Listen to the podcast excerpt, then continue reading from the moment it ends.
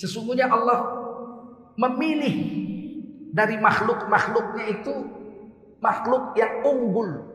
Diunggulkan dibanding yang sejenisnya. Itu hak Allah itu. Allah punya hak itu. Malaikat-malaikat, triliunan malaikat. Sepuluh yang wajib kita hafal namanya. Dari antara buru triliunan malaikat. Assalamualaikum warahmatullahi wabarakatuh.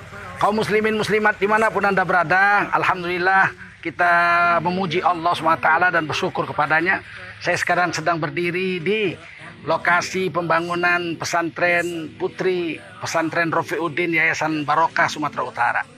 Alhamdulillah kita sudah mulai menggali pondasi untuk membangun gedung bertingkat dua bagi tempat pembelajaran anak-anak putri kita menghafal Al-Quran dan mendalami syariat Islam serta berakhlakul karimah. Wanita adalah tiang negara. Jika baik wanita, baiklah negara. Jika rusak wanita, rusaklah negara. Pesantren ini sebenarnya sudah dua tahun berjalan lebih. Dan wanita, pesantren wanita sudah berjalan tujuh tahun. Tetapi gedungnya masih menyewa. Alhamdulillah sekarang sudah dijual oleh pemiliknya dan kita ambil alih untuk menjadi eh, bangunan milik Yayasan Barokah Sumatera Utara akan dibangun permanen bertingkat dua dalam tempo yang sesingkat-singkatnya agar anak-anak kita tidak terganggu dalam melaksanakan belajar dan mengajar Al-Quran di tempat ini. Salurkan bantuan Anda kepada Yayasan Barokah Sumatera Utara untuk menyelesaikan bangunan ini pada nomor rekening 76262627777 Bank Syariah Mandiri. Saya ulangi Bank Syariah Mandiri nomor rekening 762 777 atas nama Yayasan Barokah Sumatera Utara. Semoga Allah SWT membalasi dengan sebesar-besar pahala dan mengganti dengan seluas-luas rezeki.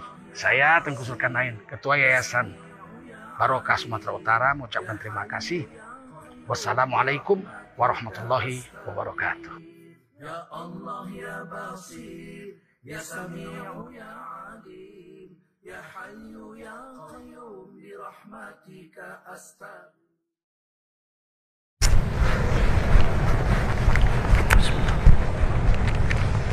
Assalamualaikum warahmatullahi wabarakatuh Hamdan wa syukran lillah Wa salatan wa salaman ala rasulillah Wa ala alihi wa sahbihi wa mawalah Allahumma salli ala nabiyina Muhammadin Wa ala alihi wa sahbihi ajma'in أما بعد قال الله تعالى في كتابه الكريم أعوذ بالله من الشيطان الرجيم بسم الله الرحمن الرحيم ولا تهنوا ولا تحزنوا وأنتم الأعلون إن كنتم مؤمنين Kamu orang beriman jangan merasa takut, jangan merasa bimbang, jangan merasa cemas, jangan merasa ragu. Dan kamu itu derajatnya paling tinggi di alam jagat raya ini. Jika kamu benar beriman kepada Allah dan baginda Rasulullah sallallahu alaihi wasallam. Qala Rasulullah sallallahu alaihi wasallam Man kharaja fi talabil ilmi fahuwa fi sabilillahi hatta yarji' Baginda Rasul bersabda siapa keluar untuk mendapatkan ilmu orang itu adalah orang yang berjihad fisabilillah sampai dia kembali ke tempatnya. Mudah-mudahan kita semua mendapatkan pahala jihad dari Allah SWT. Amin. Sadaqallahul azim wa sadaqa rasuluhun nabiyul karim. Wa nahnu ala dhalika minasyahidin wa syakirin. Walhamdulillahi rabbil alamin. Bapak Imam, para imam masjid musabbihin, para ulama, tuan-tuan guru yang dimuliakan Allah SWT, para umaro yang berhadir, tokoh-tokoh agama, tokoh masyarakat, tokoh pemuda, tokoh wanita, dan hadirin wal hadirat rahimakumullah. Wajiblah kita bersyukur pada Allah SWT. Salawat dan salam kita sampaikan untuk baginda Rasulullah Wasallam. Bulan Ramadan adalah bulan satu-satunya yang namanya ditulis di Quran dari 12 bulan yang ada Muharram, Sofar, Rabiul Awal, Rabiul Akhir, Jumadil Awal, Jumadil Akhir, Rajab, Sya'ban Ramadan, Syawal, Julkaidah, Julhijjah 12 bulan itu tidak ada satu pun yang ditulis di Quran namanya kecuali bulan Ramadan. Kalau Allah sudah tulis di Quran berarti bukan masalah remeh, bukan masalah sepele. Asal sudah ditulis di Quran pasti hebat. Karena hanya 6 ribuan ayat saja. Buah misalnya. Allah pernah bersumpah dengan nama buah. Tin dan zaitun. Watini wa zaitun. Kenapa Allah bersumpah dengan nama dua ini? Pasti buah ini hebat. Kenapa Allah nggak bersumpah dengan nama buah lain? Warambutan wad durian kenapa? Apa Allah nggak tahu rambutan durian? Allah tahu Allah yang cipta. Tapi Allah bersumpah dengan buah tin dan zaitun. Kenapa? Buah ini hebat dalam tafsir diceritakan ketika banjir Nabi Nuh terjadi bumi ini di dibanjiri air dari langit dari bumi keluar air. Gunung tenggelam. 40 hari. 40 malam. Kemudian perahu itu singkat cerita sing itu mendarat di atas gunung. Wastawat alal judi. Mendarat di atas gunung judi. Gunung judi dalam kitab Taurat disebut Ararat. Tempatnya di Turki sudah dapat pun bangkai pesawat dari situ apa bangkai kapal apa kapal laut dari sana saat itu Nabi Nuh agak ragu-ragu. Apa ada lagi makanan untuk kita ini? Manusia yang ikut cuma 84 orang. 76 umat Nabi. Tiga anak laki-laki, satu kafir tenggelam. Tiga menantu. Dua istri, satu kafir tenggelam, satu beriman. Nabi Nuh sendiri. Menurut tafsir Baghawi hanya 76 umat, tiga anak laki-laki, tiga menantu, 82 tambah istri satu tambah Nabi Nuh 184 orang. Itu di lantai dua. Lantai satu binatang-binatang besar, gajah, harimau, sapi dan sebagainya. Lantai tiga burung-burung. Maka Nabi Nuh katakan, hai burung merpati, ada empat nabi yang bisa bahasa binatang. Nabi Nuh, Nabi Dawud, Nabi Sulaiman, Nabi Muhammad SAW. Hei burung merpati, kau bawa istrimu turun ke tanah, Coba lihat makanan untuk kita masih ada enggak? Soalnya banjir sudah 40 hari. Pasti pohon-pohonan sudah mati dan buah-buahan sudah busuk. Eh, nggak lama burung itu terbang bawa setangkai buah zaitun dan yang satu lagi membawa setangkai buah tin. Maka Nabi Nuh katakan, ada makanan untuk kita. Mari kita turun ke tanah, turun dari gunung itu. Ternyata dua buah ini tidak busuk, direndam banjir dan tidak mati pohonnya direndam banjir. Allah sumpah di Quran. Watini wa zaitun. Quran menuliskan bulan Ramadan itu satu-satunya. Syahrul Ramadan alladzi unzila fihil Quran. Bulan Ramadan itu adalah bulan di mana diturunkan di dalamnya Al-Quran. Pasti bulan hebat. Hanya saja pangkatnya Allah tidak sebut. Allah hanya sebut namanya bulan Ramadan. Pangkatnya Nabi yang sebut Kata Nabi, "Qad ja'akum syahrun azim, syahrun mubarak." Telah datang kepadamu satu bulan yang azim, yang bersangatan agungnya syahrun mubarak, bulan yang penuh di hari-harinya, detik-detiknya itu dengan keberkatan. Jadi pangkatnya Nabi yang sebut, namanya Allah yang sebut. Ada ada empat bulan yang Allah sebut pangkatnya dalam Quran, tapi namanya Allah nggak sebut. Empat Allah sebut pangkatnya dari 12 itu. Inna iddatash syuhuri indallahi 12 syahram fi kitabillah yauma khalaqas samawati wal ard minha arba'atun hurum. Sesungguhnya bilangan bulan di sisi Allah itu ada 12 bulan. Sejak langit dan bumi diciptakan sampai hari kiamat ada 12 bulan. Dari 12 bulan itu ada 4 bulan yang agung, yang terhormat. Syahrul Syahrun Haram, bulan haram, bulan terhormat. Masjidil Haram, masjid yang terhormat. Tapi Allah sebut pangkat saja, Allah tidak sebut nama. Giliran menyebut namanya Nabi gantian itu. Ditanya sahabat, empat bulan haram itu apa? Nabi menyebut salah satu tawalian, tiga berturut-turut. Yaitu Julkaidah, Julhijjah dan Muharram. Satu terpisah sendirian yaitu bulan Rojab. Jadi ada empat bulan agung Rojab, Julkaidah, Julhijjah, Muharram. Namanya Nabi yang beritahu, pangkatnya Allah yang sebut. Kalau Ramadan, namanya Allah yang tulis, Nabi yang memberi pangkatnya. Ini satu. Harus disadari bulan ini bulan istimewa. Imam Ibnu Katsir menuliskan satu hadis dalam tafsir Ibnu Katsir. Inna Allah hastofa min makhluqihi sofayan. Sesungguhnya Allah memilih dari makhluk-makhluknya itu makhluk yang unggul. Diunggulkan dibanding yang sejenisnya. Itu hak Allah itu. Allah punya hak itu. Malaikat-malaikat, triliunan malaikat, sepuluh yang wajib kita hafal namanya. Dari antara buru triliunan malaikat yang paling unggul adalah malaikat Jibril alaihi salam, sayyidul malaikat, penghulu malaikat. Dari seluruh manusia yang paling unggul Rasul dan Nabi. Ada 124 ribu Nabi dan Rasul menurut hadis Ibnu Hibban. 313 Rasul, 25 yang wajib kita kenal namanya. 5 Rasulul Asmi, 1 Sayyidul Anbiya wal Mursalin. Jadi dari seluruh manusia yang unggul-unggul Rasul. Dari Rasul dan Nabi yang paling unggul yang 25. 25 itu yang paling unggul 5. Dari 5 itu yang paling unggul Nabi Muhammad wasallam. Allah berhak memilihnya. Walaupun kita ini sama-sama khalifah di atas bumi. Ja'alakum khalaifal. Dialah Allah yang menjadikan kamu orang beriman sebagai khalifahnya di atas dunia ini. Di atas bumi ini kamu khalifah, tapi derajat tidak sama. Darajat. Sebagian kamu ditinggikan derajatnya, mengalahkan yang lain. Itu hak Allah. Dari begitu banyak hari yang paling unggul adalah hari Jumat. Khairul yaumi tolaat alaihi samsu yaumul jumu'ah. Dari banyak hari yang paling unggul adalah hari Jumat. Yang terbaik dari semua hari. Dari seluruh malam. Yang paling bagus malam itu adalah Lailatul Qadr. Khairun min alfi syahr. Lebih baik dari seribu bulan. Itu hak Allah memilihnya. Kita tinggal beriman saja. Tak usah bantah-bantah. Orang akhir zaman ini banyak membantah. Ah, belum tentu, belum tentu. Quran sudah bilang begitu, hadis sudah bilang begitu, masih juga belum tentu. Hari ini di akhir zaman ini, ini enam tahun ini, orang bodoh-bodoh agama pun berani menghina ulama.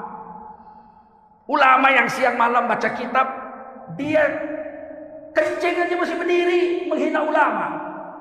Ulama bilang begini, ah belum tentu betul itu. Jadi siapa yang mau kau ikut? Tidak ada zaman serusak ini nih. 75 tahun merdeka, 5 tahun belakangan ini yang paling rusak keadaan agama di negeri ini.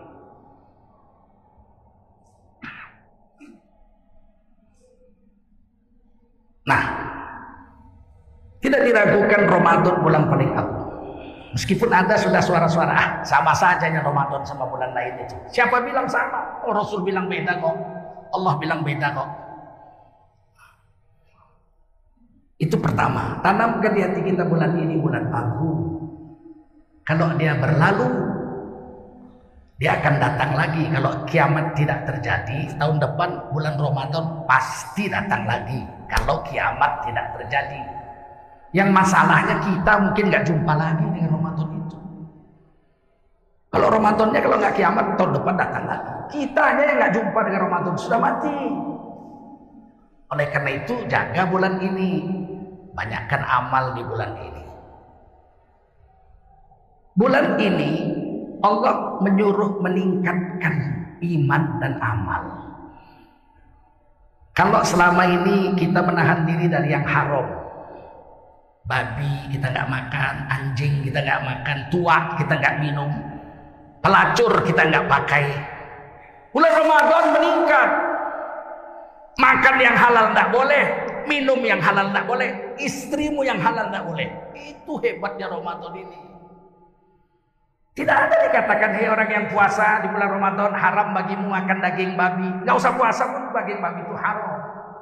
Hei kamu orang yang berpuasa haram bagimu makan anjing. Ah daging anjing nggak usah puasa pun haram.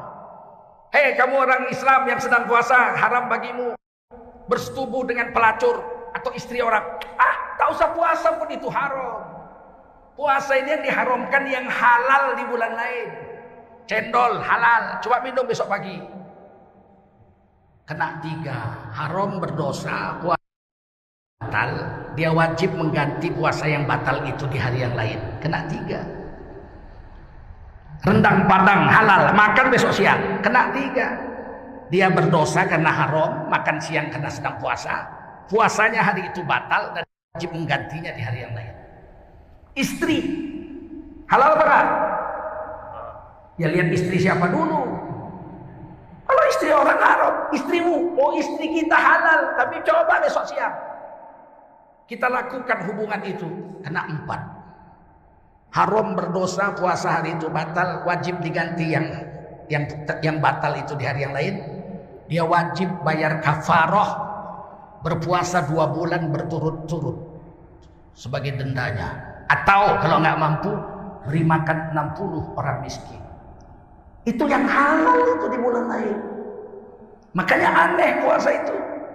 Maka Allah katakan, hei kamu orang beriman yang sudah biasa meninggalkan yang haram.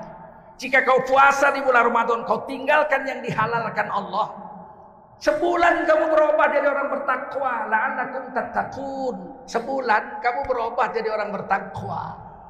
Apa beda orang bertakwa dengan orang beriman? Orang beriman di hari kiamat tidak dijamin masuk surga langsung, tidak. Tidak dijamin langsung masuk surga, tidak. Orang beriman di hari kiamat berhak berdiri timbangan amal. Berdiri di timbangan amal orang beriman berhak. Orang kafir tidak berhak berdiri di timbangan amal. Kalau mati kafir langsung dimasukkan ke neraka. Wasiqal ladzina kafaru ila jahannam zumaro. Orang kafir digiring serombongan, serombongan, serombongan masuk neraka. Tidak diperiksa-periksa. Apa yang mau diperiksa? Apa mau diperiksa apanya? Iman nggak punya apa mau diperiksa? Dan neraka itu uiddat lil kafirin, dijanjikan Allah untuk orang kafir. Tahu usah bela-bela. Sekarang ada yang bela itu. Ustadz-ustadz pula yang bela itu. Walaupun kafir belum tentu masuk. Pasti. Kalau kafir pas. Pasti apa? Pasti masuk neraka. Siapa yang bilang? Allah yang bilang. Fattakun narallati waquduhan nas wal hijarah uiddat lil kafirin. Takutlah kamu dengan api neraka yang bahan bakarnya adalah manusia dan batu dijanjikan Allah untuk orang-orang yang kafir. Jangan jangan lebih pandai dari Quran lah. Celaka kita nanti dunia akhirat. Dan memang disuruh takut sama neraka. Ada juga sekarang orang saya tidak takut neraka. Loh, Allah bilang kau suruh takut, kau nggak takut. Saya tidak berharap surga. Kau disuruh Allah merebut surga. Wasari'u ila Wasari'u ila magfiratim mir rabbikum wa jannah. Rebutlah tempat pertama untuk mendapatkan ampunan dari Tuhanmu dan mendapatkan surga. Disuruh kok kau gak berharap surga. Kenapa kita disuruh takut neraka? Karena bahan bakarnya batu. Bagi orang yang belajar fisika, ngeri membayangkan ini. Kalau bahan bakar api neraka air, air mampu menyerap panas sampai 100 derajat Celcius. Lebih 100 dia menjadi uap. Air hanya mampu menahan panas 100 derajat. Kalau bahan bakar neraka air, panas neraka cuma 100 derajat. Itu aja udah hajab kita di situ. Apalagi lebih. Kalau bahan bakar neraka baja, baja bisa menyerap panas sampai 2500 derajat Celcius. Habis itu dia nggak sanggup lagi dia cair. Andai kata bahan bakar neraka itu baja, panasnya 2500 derajat Celcius. Jadi apa kita di dalam itu? Takutlah kamu kata Allah. Quran mengatakan bahan bakar neraka itu batu. Kalau kita ambil batu sebesar gajah, kita bakar di bawahnya. 100 derajat dia masih serut. Air sudah kalah, dia masih serut. Baja 2500 derajat batu masih serut itu panas. Baja sudah cair, batu masih sedot. 5000 derajat dia masih sedot. 10000 derajat dia masih sedot. Belum cair batu dengan 10000 derajat. Jadi apa kita kalau masuk neraka bahan bakarnya seperti itu? Takutlah kamu kata Allah, takut. Untuk siapa? Untuk orang kafir. Kalau orang beriman ditimbang, itu enaknya. Kami beriman diperiksa, imtibang. Fa'amma man sakulat mawazinuhu fahuwa fi 'ishatir radiyah. Kalau ditimbang amal lebih banyak, baiknya dari jahatnya beriman. Setelah ditimbang masuk surga. Wa amma man khaffat mawazinuhu fa ummuhu hawiyah wa ma adraka ma hiya narun hamiyah. Tapi orang beriman kalau ditimbang amal lebih banyak dosanya dari pahalanya. Apa boleh buat? Walaupun beriman banyak dosa di pahala masuk neraka. Ini ketentuan Allah di Quran. Bagaimana kita mau bantah? Ah, berarti Allah kejam? Tidak. Allah memasukkan orang durhaka ke neraka, orang soleh ke surga karena adilnya Allah. Karena adilnya Allah. Kalau orang dari kecil mengaji, menghafal Quran sampai besar jadi hafiz, jadi ulama, tak berani berbuat maksiat, makan dijaganya yang halal, matanya dijaga seumur hidup. Masuk surga satu rombongan, penghafal Quran ulama-ulama masuk surga satu rombongan. Di sampingnya ada satu rombongan, masuk surga juga, ketemu depan pintu surga. Kalian masuk surga. Uh -uh. Apa kerja kalian? Kami dulu seumur hidup menghafal Quran, menjaga mata, jaga makan, jaga kuping. Kami taat sama Allah. Kami jadi ulama. Betul-betul kami hidup berbakti untuk agama demi Allah. Wah, masuk surga ya? Uh -uh. Kalian masuk surga juga? Iya. Seumur hidup kalian waktu di dunia jadi apa? Ulama juga? Bukan. Kami germo. Jual anak gadis orang, jual istri orang. Masuk surga juga? Ya, lebih baik jadi germo. Ngapain jadi ulama? Nggak adil Allah kalau itu terjadi. Sedangkan Allah itu Al-Adlul Latif. Selain adil, Allah itu lembut, lemah lembut. Allah nggak mau kita mati dalam keadaan beriman, ditimbang amal, repot. Timbangnya bukan macam timbang kentang, sekilo batu, taruhkan kentang sedua, tiga, empat, lima, selesai. Timbangnya itu film kita diputar. Ikhra kita baca catatan amalmu. Diputar layar lebar. Nampak perbuatan kita mulai akil balik sampai mati nampak. Tuh, kau masuk hotel berzina. Tuh. Nampak, nampak. Di situ ada Rasulullah, situ ada mertua kita, istri kita, anak kita, cucu cicit, tetangga, guru ngaji kita ada alangkah malunya kita. Aduh. Uh. Waktu itu gelap ya Allah saya mati lampu kok. Ini yang syuting Kiroman Katibin. Menundukkan kepala, minta pulang ke dunia. Walau taro idil mujrimuna nakisu ru'usihim inda rabbihim.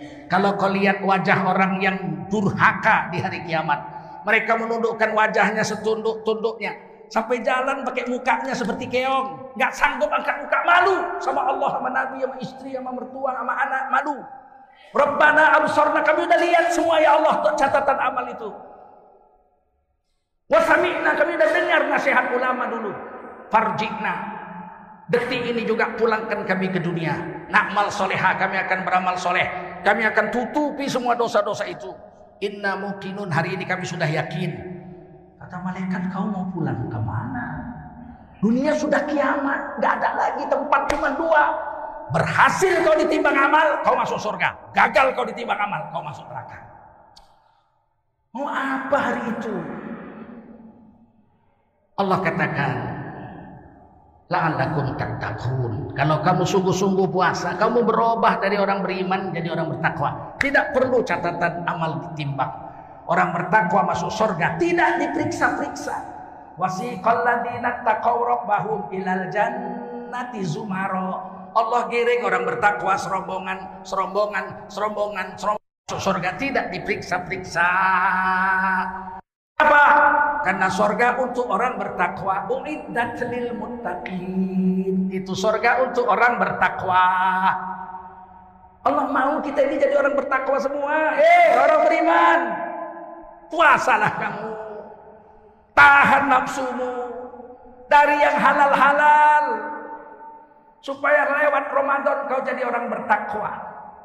Apa ciri-ciri orang bertakwa? Karena puasa, ulama mengatakan dua saja. Kalau ditanya orang, udah berapa lama Bapak puasa? 50 tahun. 50 tahun aku puasa. 50 tahun gak pernah tinggal puasa Ramadan. Sudahkah Bapak jadi orang bertakwa? Tak tahu aku. Harus tahu. Sebab ada ukurannya. Apa ukurannya? Kalau anda bertakwa dari puasa, ukuran pertama yang muncul sifat dari hatimu. Kau jijik dengan yang haram. Jijik dengan yang haram. Berlalu Ramadan jadi orang bertakwa. Dia bilang apa? Sedang yang halal satu bulan tidak kusentuh karena Allah. Apalagi yang haram. Yang kedua sifat orang bertakwa karena puasa. Tidak rakus dengan yang halal. Yang halal, ah, tidak ada apa-apanya. Bulan puasa saya makan cuma dengan korma. Makan bakwan saya sholat rawih. Makan malam waktu sahur. Sekali aja makan nasi. Aman saja nggak apa-apa kok. Ngapain rakus-rakus dunia ini? Yang halal-halal ala kadarnya. Yang haram jijik. Anda orang bertakwa. Kalau belum sampai situ, kita belum jadi orang bertakwa. Itulah sebabnya Nabi menyuruh buka puasa itu sama benda-benda yang tak enak. Sama benda-benda yang tidak enak. Buka puasa kata Nabi bukalah dengan rutop kurma mengkal. Nggak enak. Kalau tidak ada kurma mengkal, bukalah dengan kurma yang sudah kering, tamar. Nah enak. Kalau nggak ada tamar, bukalah dengan buah yang manis, sawuh, pisang, lengkeng, melon. Nah enak. Kalau tidak ada juga buah yang manis yang tidak dibakar api, bisurbatil minal ma. Baru buka puasalah kamu dengan air beberapa teguk air yang tidak dibakar api. Mak, air yang betul-betul air, aqua, Aquades. Apa hikmahnya? Kata Imam Ghazali menulis satu hadis. Adab makan buah itu sepotong. Satu butir. Kalau nggak kenyang tiga. Kalau belum kenyang lima. Kalau belum kenyang tujuh. Kalau belum kenyang sembilan. Paling banyak dua puluh satu. Saya sudah setua ini. Saya coba makan korma 21 saya letakkan di atas piring. Saya makan satu enak, tiga enak, lima nggak enak, tujuh kenyang. Sembilan nggak sanggup lagi. Belum ada orang Islam buka puasa 21 butir korma dimakannya. Pepaya 21 potong. Uh, mana bisa. Melon 21 potong. Nah, ada. Sedikit aja. Paling 3, 4, 5, 7 sudah selesai. Tidak rakus. Dan menurut ilmu kesehatan, gulanya monosakarida, gula tunggal. Menaikkan gula darah kita yang turun karena puasa naiknya pelan. Kalau makan nasi, cendol, teh manis, pakai lagi kolang kaling, itu naiknya drastis. Kalau nggak lemes bisa pingsan. Maka banyak orang buka puasa kenyang-kenyang, nggak sanggup sholat terawih. Panas berkipas depan rumah. Lewat kawannya, Pak, Isya Pak, duluan, duluan. Lewat lagi Pak, Isya duluan. Satu jam kemudian kawannya pulang, Pak, ya duluan. Duluan apa orang udah pulang? rakus. Jangan yang dibakar api dan buah-buahan. Hari ini orang Islam buka puasa api dimakan. Allah malakasuntu. Wa bika amantu. Wa ala rizki ka'tortu. Ini orang ngaji nggak ini dengan kajian-kajian Rasulullah. Merokok itu yang membuat kita candu nikotin. Nikotin menurut penelitian hanya bertahan dalam darah 21 hari. Kalau 21 hari kita bertahan tidak merokok, seluruh nikotin sudah keluar lewat air seni dan keringat. Hari ke-22 merdeka dari candu rokok. Puasa itu sebulan. Masih ada spare seminggu. Kalau bulan Ramadan belum bisa berhenti merokok, bagaimana di bulan lain? Tidak usah bahas hukumnya. Ulama sepakat aja kalau nggak makruh haram. Kalau nggak dibenci Allah, dilaknat Allah selesai. Belum ada satu ulama pun mengatakan merokok itu hukumnya sunat muakkad. Jadi nggak usah bertengkar soal rokok. Berhentikan aja di bulan Ramadan ini Anda mendapat rahmat dari Allah SWT. Sedang yang halal di stop kok. Di, dihindari sedikit. Masa yang makruh dimakan. Masa yang haram dimakan. Kemudian satu menit, lima menit lagi. Di bulan Ramadan ini dosa semuanya diampuni. Man soma Ramadan imanan wahtisaban ghufira lahu ma taqaddama min. Siapa yang puasa iman dan dijaganya puasanya tidak rusak, ikhlas karena Allah. Seluruh dosanya seumur hidup diampuni oleh Allah SWT. Kapan mendapatkan ampunan dosa seumur hidup? Kalau sholat dari sholat ke sholat. Inna sholata ila sholati kafaroh lima bainahuma. Sholat subuh ke sholat juhur membersihkan sholat antara dua sholat dosa yang ada. Zuhur ke asar membersihkan antara dua sholat yang ada dosa-dosa. Kalau Ramadan, mata kota min jambihi. Seluruh dosamu seumur hidup yang lalu diampuni. Sehingga hari raya nanti kita kayaumin dan ummuhu. Kamu akan seperti bayi yang baru lahir dari rahim ibumu. Kurang apa itu? Sebulan puasa seluruh umur dosa diampuni. Dosa kecil iya, sepakat ulama. Dosa besar, dosa besar memerlukan tobat. Maka kita tobatlah di bulan Ramadan ya Allah aku tobat astagfirullah. Aku berhenti dari dosa-dosa besar ya Allah. Air mata bercucuran. Maka dosa besar, dosa kecil diampuni oleh Allah SWT. Dan terakhir kita akan dapat pahala tidak terhingga. Tidak ada yang tahu berapa besar pahala puasa Ramadan. Malaikat pun cuma mencatat. Terkejut kalian puasa. Pak Ustadz ini puasa. Ustadz Fauji puasa. Berapa pahalanya? Langsung Allah. As-sawmu wa ana ajzibih.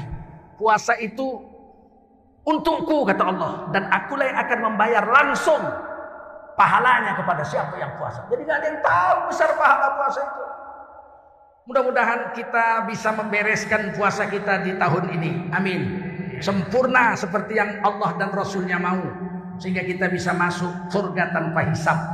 Di sana ada delapan pintu surga. Pintu kedua namanya Babur Royan. Hanya orang yang unggul puasanya lah yang boleh masuk surga tanpa diperiksa-periksa melalui babur royan. Ciri-cirinya mulutnya harum.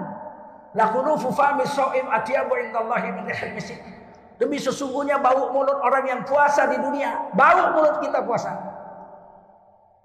Atiyabu indallah di sisi Allah kelak di hari kiamat.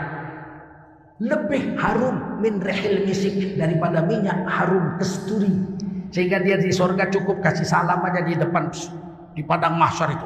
Assalamualaikum keluar dari mulutnya. Bau harum berkilo-kilometer. Malaikat cium. Wow, this is a very good smell. Hmm, bau mulutmu harum sekali. Ya, kami dulu rajin puasa, unggul dalam puasa Ramadan. Silakan masuk surga dari pintu babur royan. Hanya orang yang harum mulutnya lah yang boleh masuk lewat babur royan itu. Sekian ceramah malam hari ini.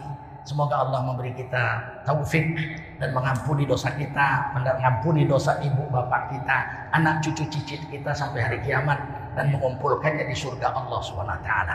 Saya Tengku Zulkarnain mohon pamit. Billahi taufik wal hidayah. Wassalamualaikum warahmatullahi wabarakatuh.